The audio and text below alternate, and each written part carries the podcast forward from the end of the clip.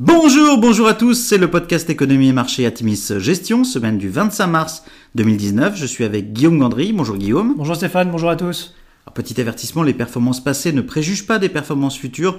Bien lire des documents de référence avant d'investir. Et puis nous allons citer un certain nombre d'entreprises. Il s'agit d'une simple illustration de notre propos et non d'une invitation à l'achat. Alors cette semaine, nous avons titré Récession mondiale en ligne de mire avec un gros point d'interrogation. La semaine avait commencé avec des signaux contradictoires. Le report d'un accord entre la Chine et les USA à fin juin a quelque peu inquiété les investisseurs. Mais de son côté, le discours très accommodant de la Fed mercredi, annonçant ne pas envisager de nouvelles hausses des taux en 2019, a redonné au marché un certain optimisme, tout du moins à court terme. La semaine aura surtout été marquée vendredi par la publication de PMI catastrophique en Allemagne, entraînant un flight to quality vers les obligations d'État. Le 10 ans allemand passe en territoire négatif pour la première fois depuis 2016. L'inversion ponctuelle de la courbe des taux US, signe traditionnellement avant-coureur d'une récession, est dorénavant dans tous les esprits. L'impact a été significatif sur les marchés d'actions, le SP 500 s'affaissant ainsi de 1,9% vendredi et le Nasdaq de 2,5% dans une journée qui a vu le VIX s'envoler.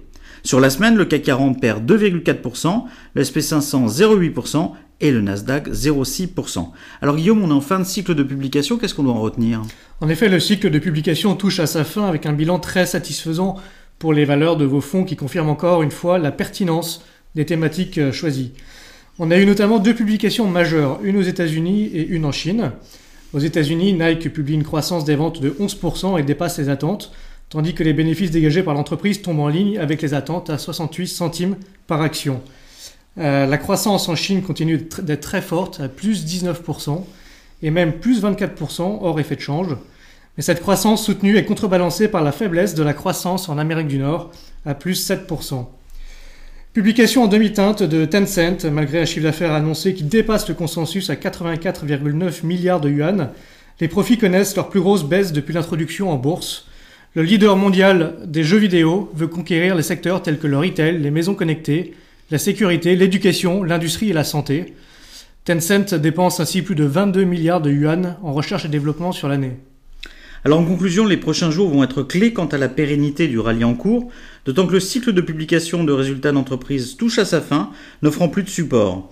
Le feuilleton Brexit devrait connaître son épisode final dans les prochains jours, sans qu'il soit à ce stade possible d'en détecter l'issue.